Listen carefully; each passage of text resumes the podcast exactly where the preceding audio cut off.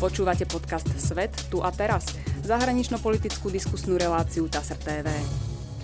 Welcome to CD Club. Today I have two very special guests, Ambassador of the European Union to Ukraine, Katarina Maternova, and British historian, commentator, and professor at Oxford University, Timothy Garton-Ash. We are going to discuss Ukraine from the perspective of practitioner, diplomat, and historian who knows our region extremely well. Welcome to our program. Thank you for the invitation. Pleasure to be here.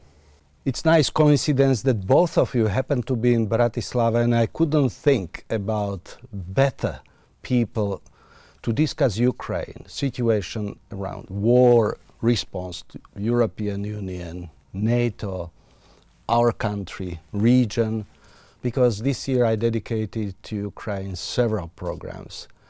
But let's start with simple question. What brought you to Bratislava and how well do you know each other? Katarina. Well, apart from uh, my family and uh, friends that I have here, I was born in Bratislava. I uh, came this time because of Timothy.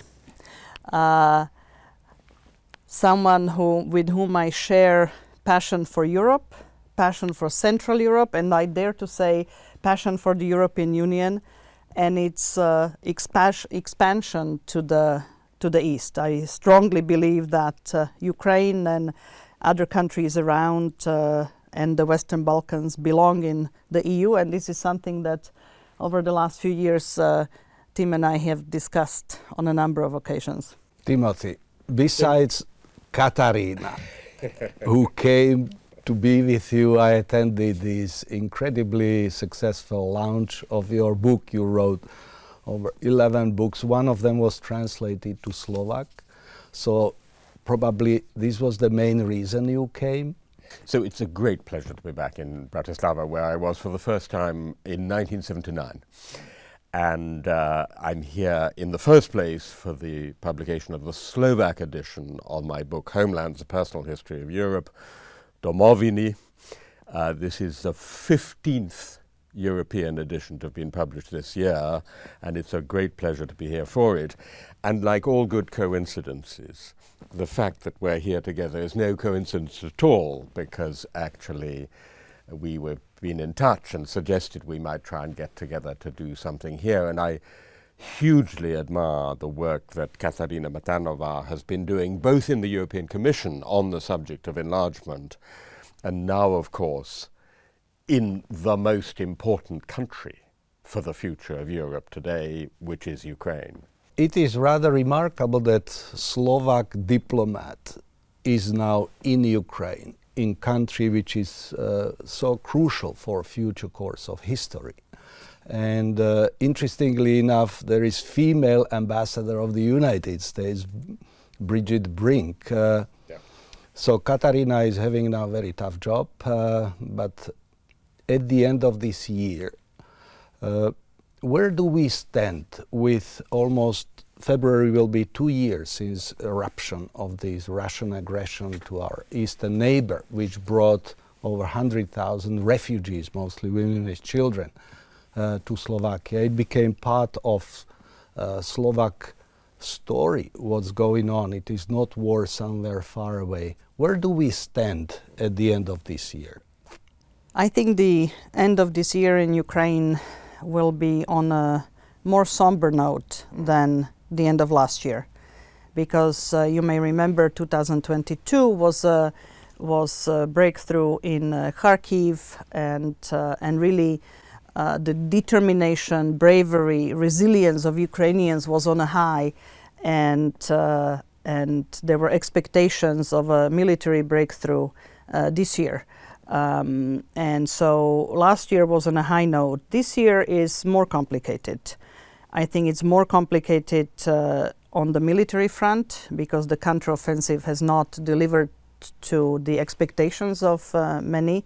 But I'm not a military expert, so I would rather comment on two other aspects. One is people are exhausted, people are tired, uh, they're still determined but there is a level of frustration and, and exhaustion that is really palpable. And uh, that also brings politics uh, back into the fore. Politics came back with vengeance uh, uh, in in Kiev, so there is now cracks appearing in what used to be a very unified uh, uh, picture of resistance before. And last but not least, there is um, frustration with the echoes from U.S. Congress where there is a difficulty getting new funding appropriated for Ukraine, both on the civilian side for budget support and on the military side. And also expectations uh, about, and nervous expectations about the European Council uh, that will be held in Brussels next week, uh, that is supposed to discuss and decide on opening of negotiations uh, with the European Union and also on the financial package of the EU. Timothy, uh, you are known for your book uh, on Velvet Revolution because you were coming here regularly and studying Central Europe in particular. And uh, very few would expect those days that something like war in Ukraine would erupt. And I remember uh, also your personal friend Václav Havel, who in US Congress said, if you if you want to help, help Russia. Havel somehow thought that development in Russia will be critically important for overall development of security arrangements, politics in Europe. Uh, where do you see, from broader perspective, now the situation after almost two years of war? Where where are we now? So, first of all, in the larger historical perspective, um, I identify in the book a period of European history. Uh, we all know about the post war period after 1945. Uh, this period I call the post wall period, the period which starts with the fall of the Berlin Wall on the 9th of November 1989 and which ends on the 24th of February 2022. I do not think we were wrong, Václav Havel was wrong, to say, let's try to help Russia to modernize and to democratize. It was worth a try. But when we discovered that Russia was actually behaving like most other declining empires in history, I'll tell you something about mm-hmm. declining empires. They don't like it. Mm-hmm. Ask the British, ask the French, ask the Portuguese.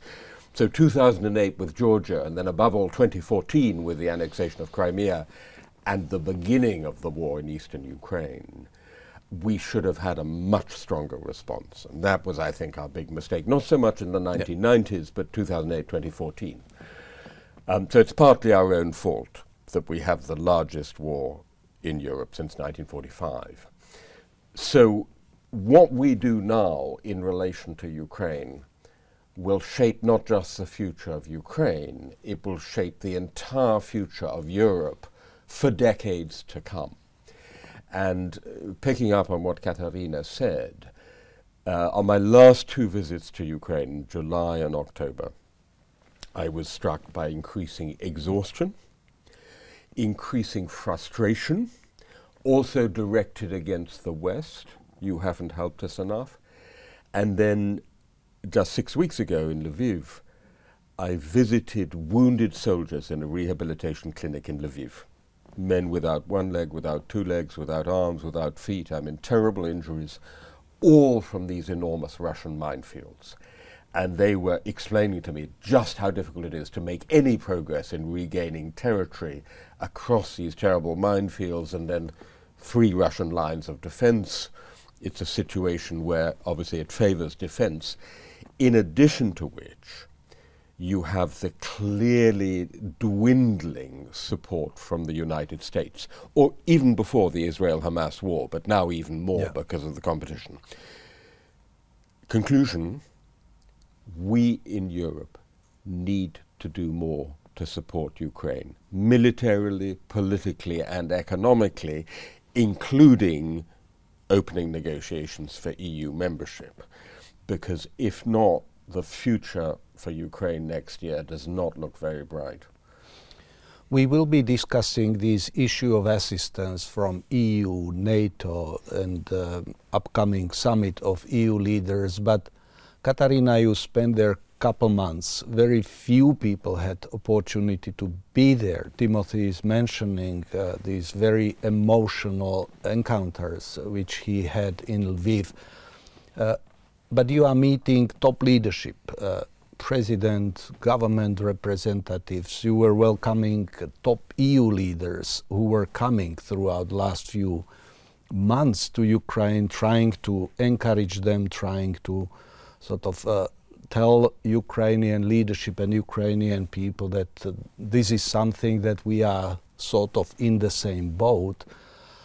How it feels to watch performance of leadership of Ukraine under these circumstances. Because for many of us we are sort of tired and it goes too long but these people didn't have any vacations anything but still goes on. And I think that it, it very few people believe that they could withstand few weeks of oppression. And now they are still fighting second winter and all these type of frustration with very prolonged type of conflict how do you view them and their morale? Well what is uh, remarkable about ukraine is their resilience. Their bravery their courage sure but the resilience that uh, people want to go about their daily lives and uh, take their dogs on the uh, walk in a park and go to the theater in the evening or the opera and and they they really want to live uh, regular lives. They say well we have to adjust. And and I actually think that uh, the word resilience and uh, Ukrainian these days have equal signs. I mean it's really it's really uh, this is really remarkable. And the other aspect that is remarkable you asked about the, the leadership um, what the european union did with ukraine it gave it hope. The candidate status uh, becoming a candidate uh, uh country for eu accession really brought hope and without exaggeration to every soldier on the front. And uh, anybody you talk to uh, in a taxi, in the street, in a shop, everybody is living with, okay, we want to be member of the EU because that's, that means uh, um, normalization of their life, living in a, in a prosperous, stable, democratic, uh, democratic country. So we gave them hope. Uh, we will, as you mentioned, uh, we will discuss later what's going to be happening on that on that uh, road to to on the hopeful road. Um, but what is equally extraordinary about uh, Ukraine and also the leadership in this sense is that they are walking and chewing gum at the same time. So they are defending their country and they are actually modernizing and reforming it. Part of it comes with our, other, our pressure and our demands and, uh, and expectations of Ukrainians, but a lot of it comes from the pressure from the bottom.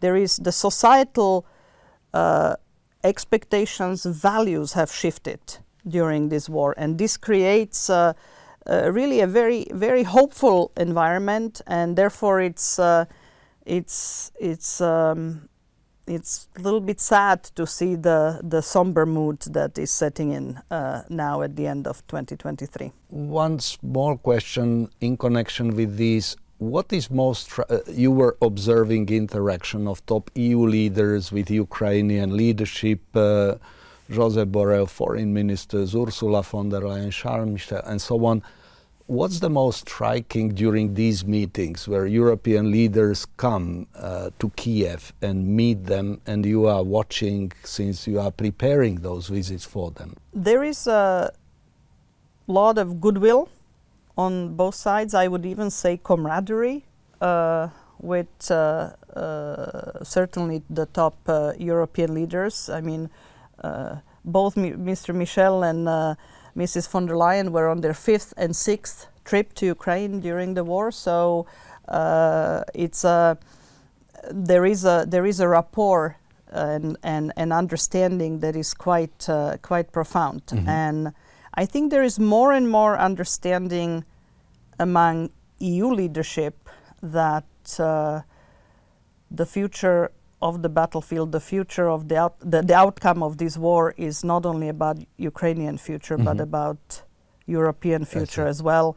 And I would dare to say about the future of the rule based world order as we know it. Mm-hmm. Timothy, in your book, uh, which now Slovak uh, readers can read Homelands, a personal history of uh, Europe, which you are trying to understand, and I happen to be at Book Lounge. Uh, you mentioned that you feel at several homes wherever you go. in Europe you somehow know that this is some whether you are in Portugal or whether you are in Scandinavian or southern and so on how Ukraine fits into your concept of personal history of Europe so uh, for me the, the, the unique feature of being a European is that you can be at home abroad Today I'm in Bratislava. Two days ago I was in Vienna. Before that in Strasbourg, in Paris, in Berlin.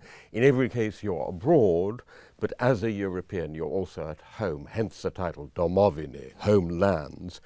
And there is absolutely no question at all that to be in Lviv, obviously, in Lviv you're not just in Europe, you're in historical Central Europe, Lvov, Lemberg, but, but, but in Kiev too, you absolutely know that you're in Europe. And um, I, I wanted just to reinforce what Katarina was just saying. It's really striking.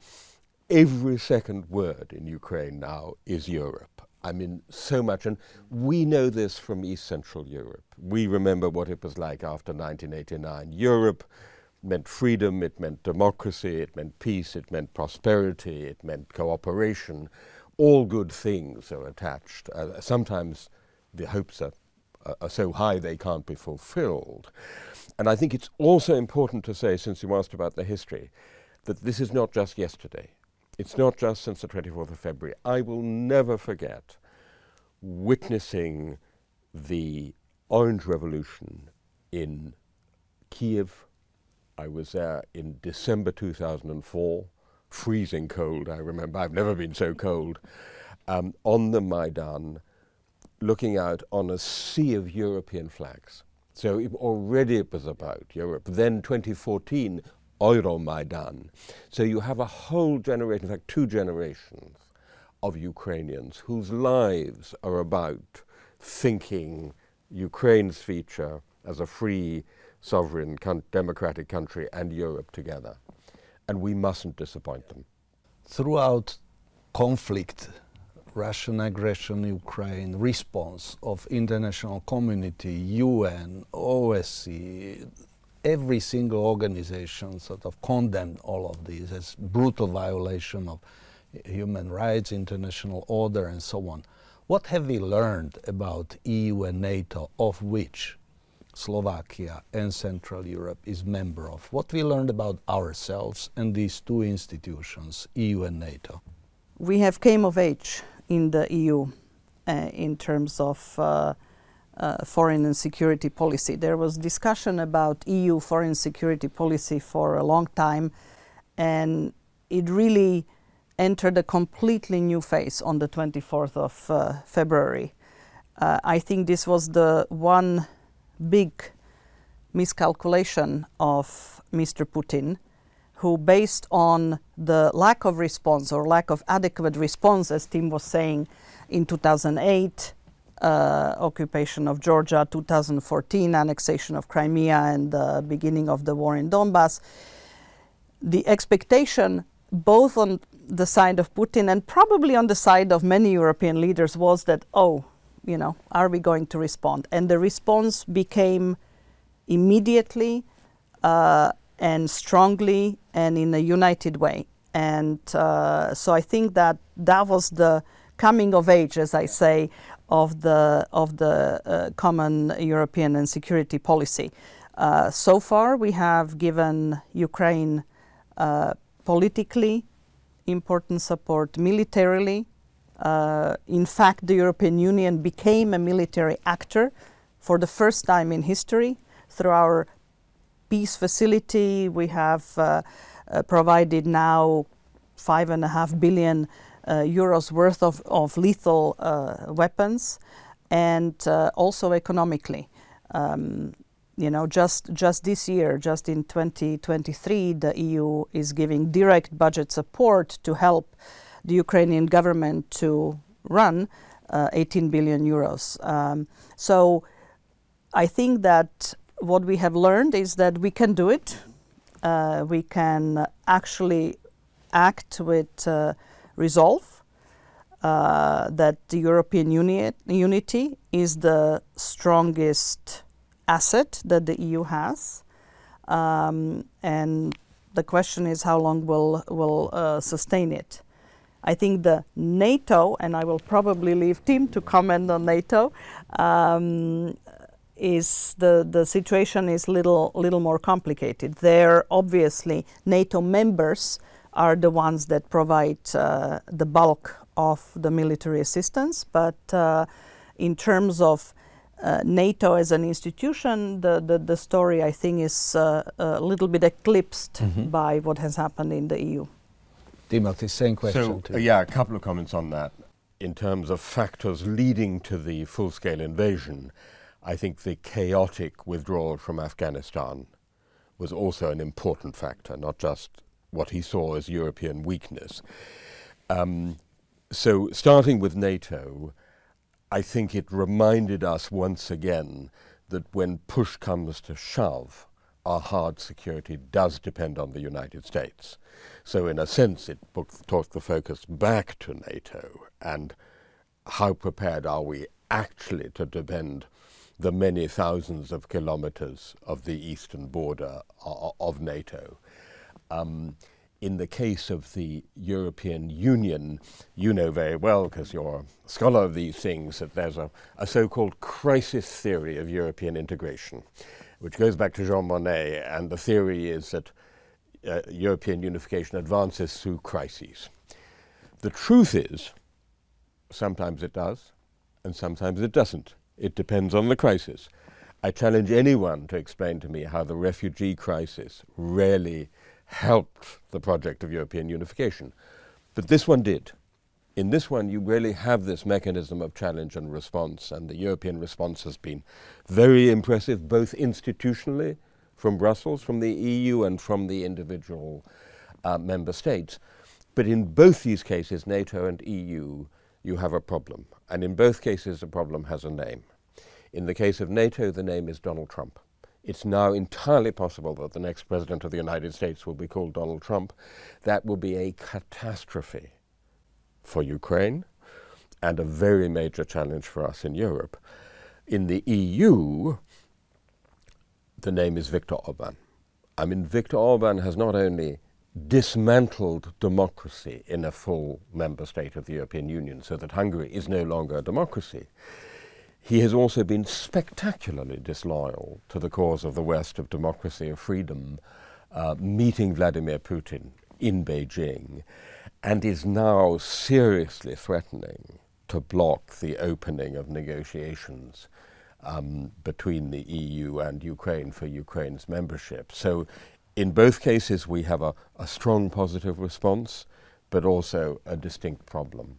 And if I may sure, just please. add one thing on uh, NATO, that uh, again, probably against uh, the expectations of uh, Mr. Putin, NATO is actually welcoming two new members. Mm-hmm. And the huge long border of Finland with Russia is suddenly uh, he's bordering a NATO country. So if if the aggression against Ukraine ever was meant to be about security guarantees, which it wasn't, but but even if we take that argument, um, he just got NATO closer to his yeah. borders. Yeah, I mean, if I may add to that two things. One, and I go into this in depth in the book, it is a complete canard, uh, a nonsense to suggest that the eastward enlargement of NATO was in any meaningful sense the cause of Putin's full scale. It is simply historically inaccurate. I describe in the book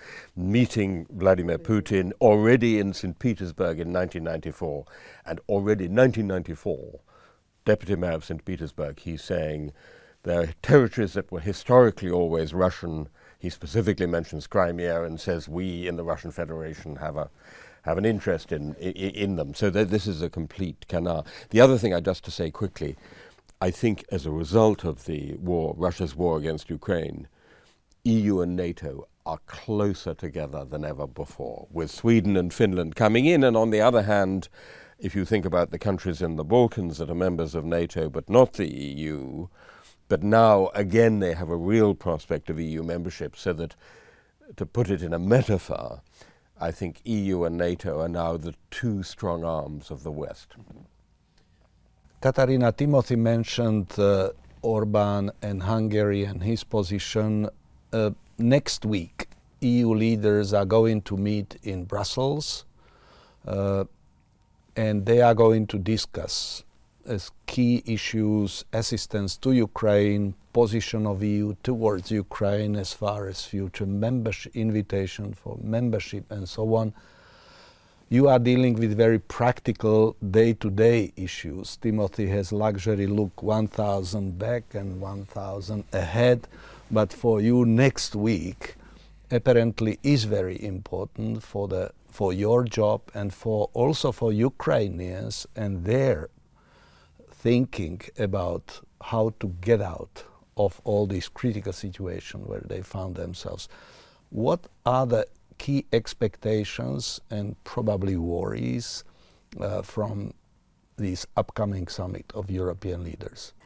Look, the summit next week was always going to be a very complicated one because this is the first time in history of the European Union where we have on the table a midterm opening of the uh, seven year uh, budget of the European Union. So the EU, uh, the EU plans its finances and gets these midnight summits and disagreements and uh, conflicts among leaders every seven years. And it never reopens it midway.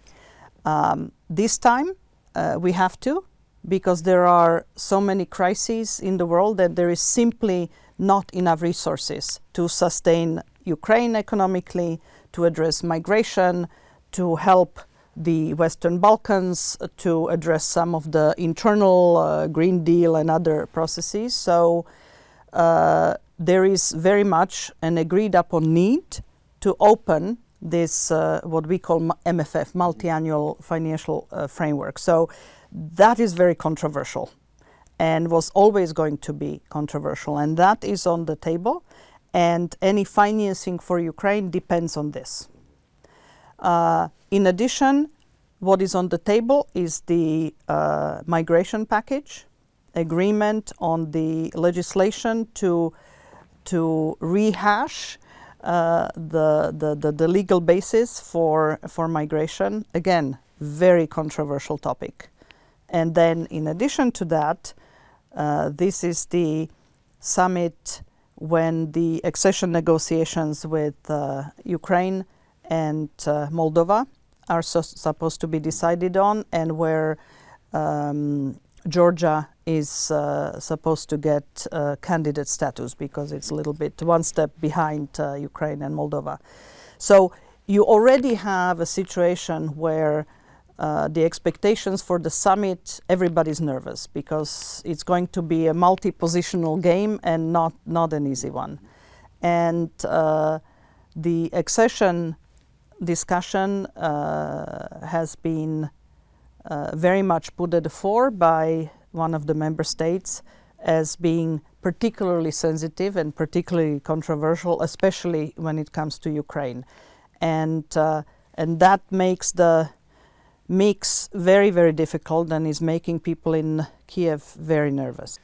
Timothy, uh, I admire on your personality combination of several talents. Sometimes historians like to be sort of quiet and study, and from time to time they release the book. Uh, but in your case, you are also journalists, commentators. So you are stepping into this, and parallel to that, you are teaching young people, students, the brightest who are coming to Oxford. So I may ask you a question now, if you could put your journalistic and commentators' head, what are potential scenarios for future development of crisis, war in Ukraine?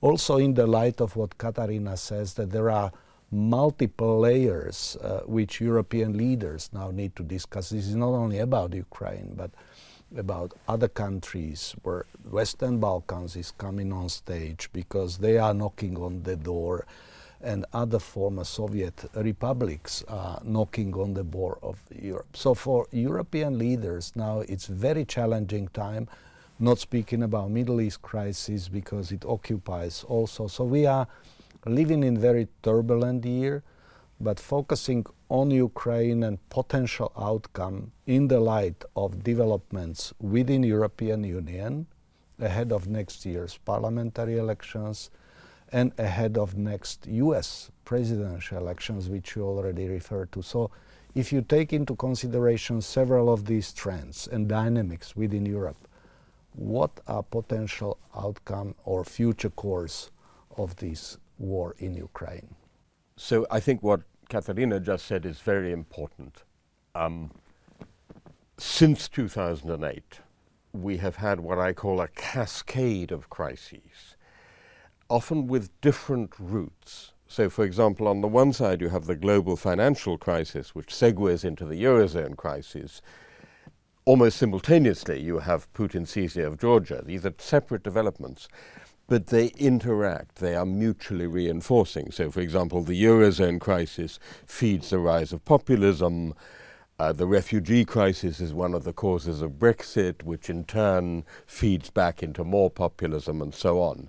So it's important to see these interactions between these different crises, and in particular, I fear that 2023 is shaping up to be a new 2015, by which I mean a year in which a kind of civilizational panic about uncontrolled migration, stirred by populists, leads voters to go sharply to the right. Look at the successes of the AfD in recent uh, uh, German elections. Look at Geert Wilders' success in the Netherlands. That, in turn, threatens a European election result next year in which the Union is pushed, pulled sharply to the right. And that's not good news for Ukraine. In terms of Ukraine specifically, I don't think European support is going to disappear in any meaningful sense. I think actually we're quite committed to Ukraine. The question is are we prepared to do more in order to help Ukraine to something that can plausibly be called victory? Because it actually has to be more at a time when the US is probably doing less. That's question number one. Question number two, medium to long term, are we genuinely committed to the great agenda of the eastward enlargement? And of course, enlargement is the great success story in the history of the European Union. Most member states of the European Union today are themselves the products of enlargement, right? Uh, 1972, when I started traveling in Europe, it was only six member states. So uh, that, the, that there is a, a desirable outcome in which Europe is ready to do more already at this stage to enable Ukraine to win back more of its territory, and then sustained commitment to reconstruction, reform, and enlargement in a mutually reinforcing process, a positive feedback loop. And that is still possible.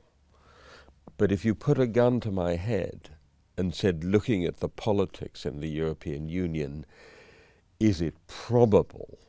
I would have to say, in all honesty, I don't think it's so probable now, but it's still possible, and that's what I, as a as a spectator engagé, uh, with all my head and all my heart, will be arguing for.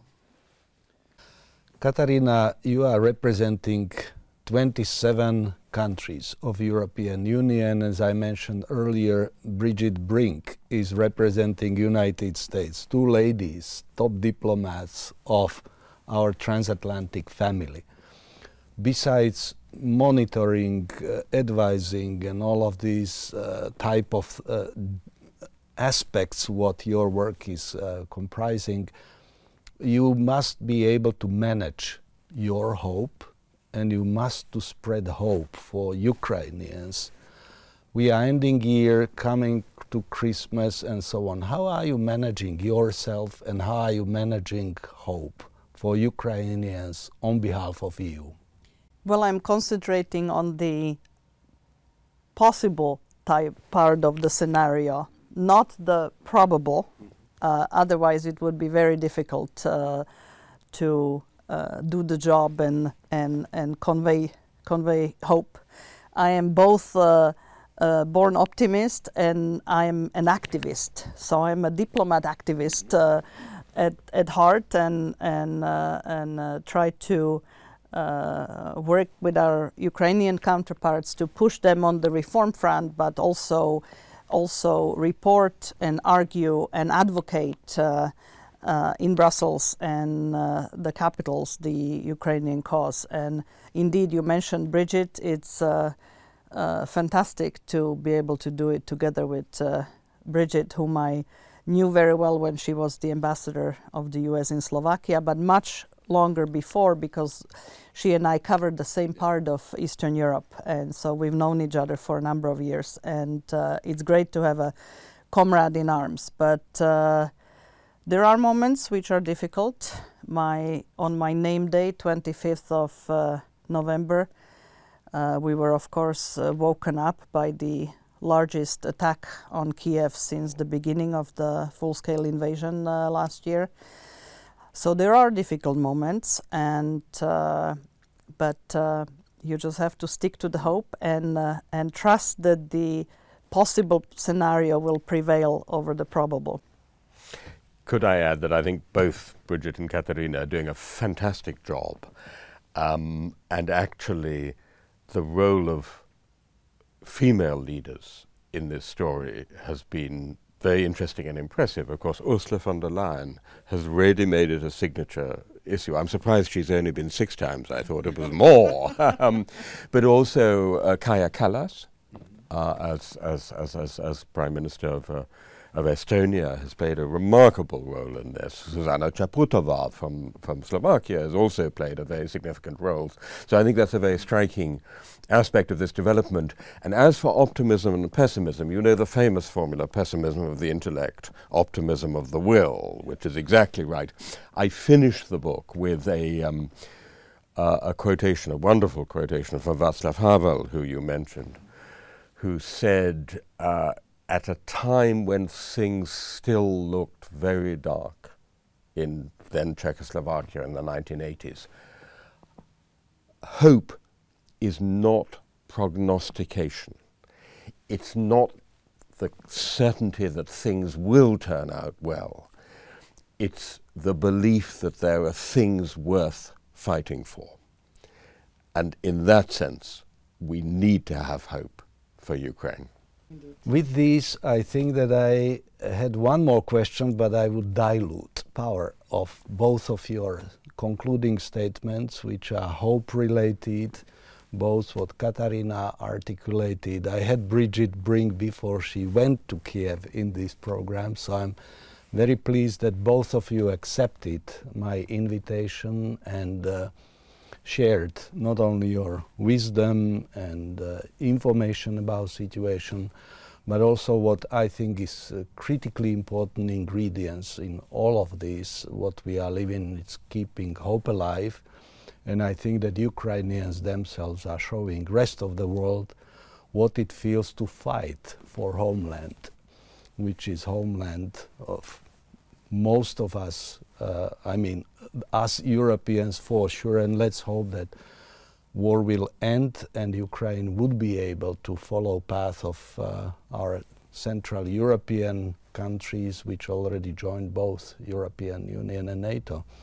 So thank you very much, Katarina. Thank you very much, Timothy, for accepting my invitation. I wish you good luck in your work, in your work of diplomat, in your work of uh, world commentator, historian, teacher, and I wish you Merry Christmas and Happy New Year.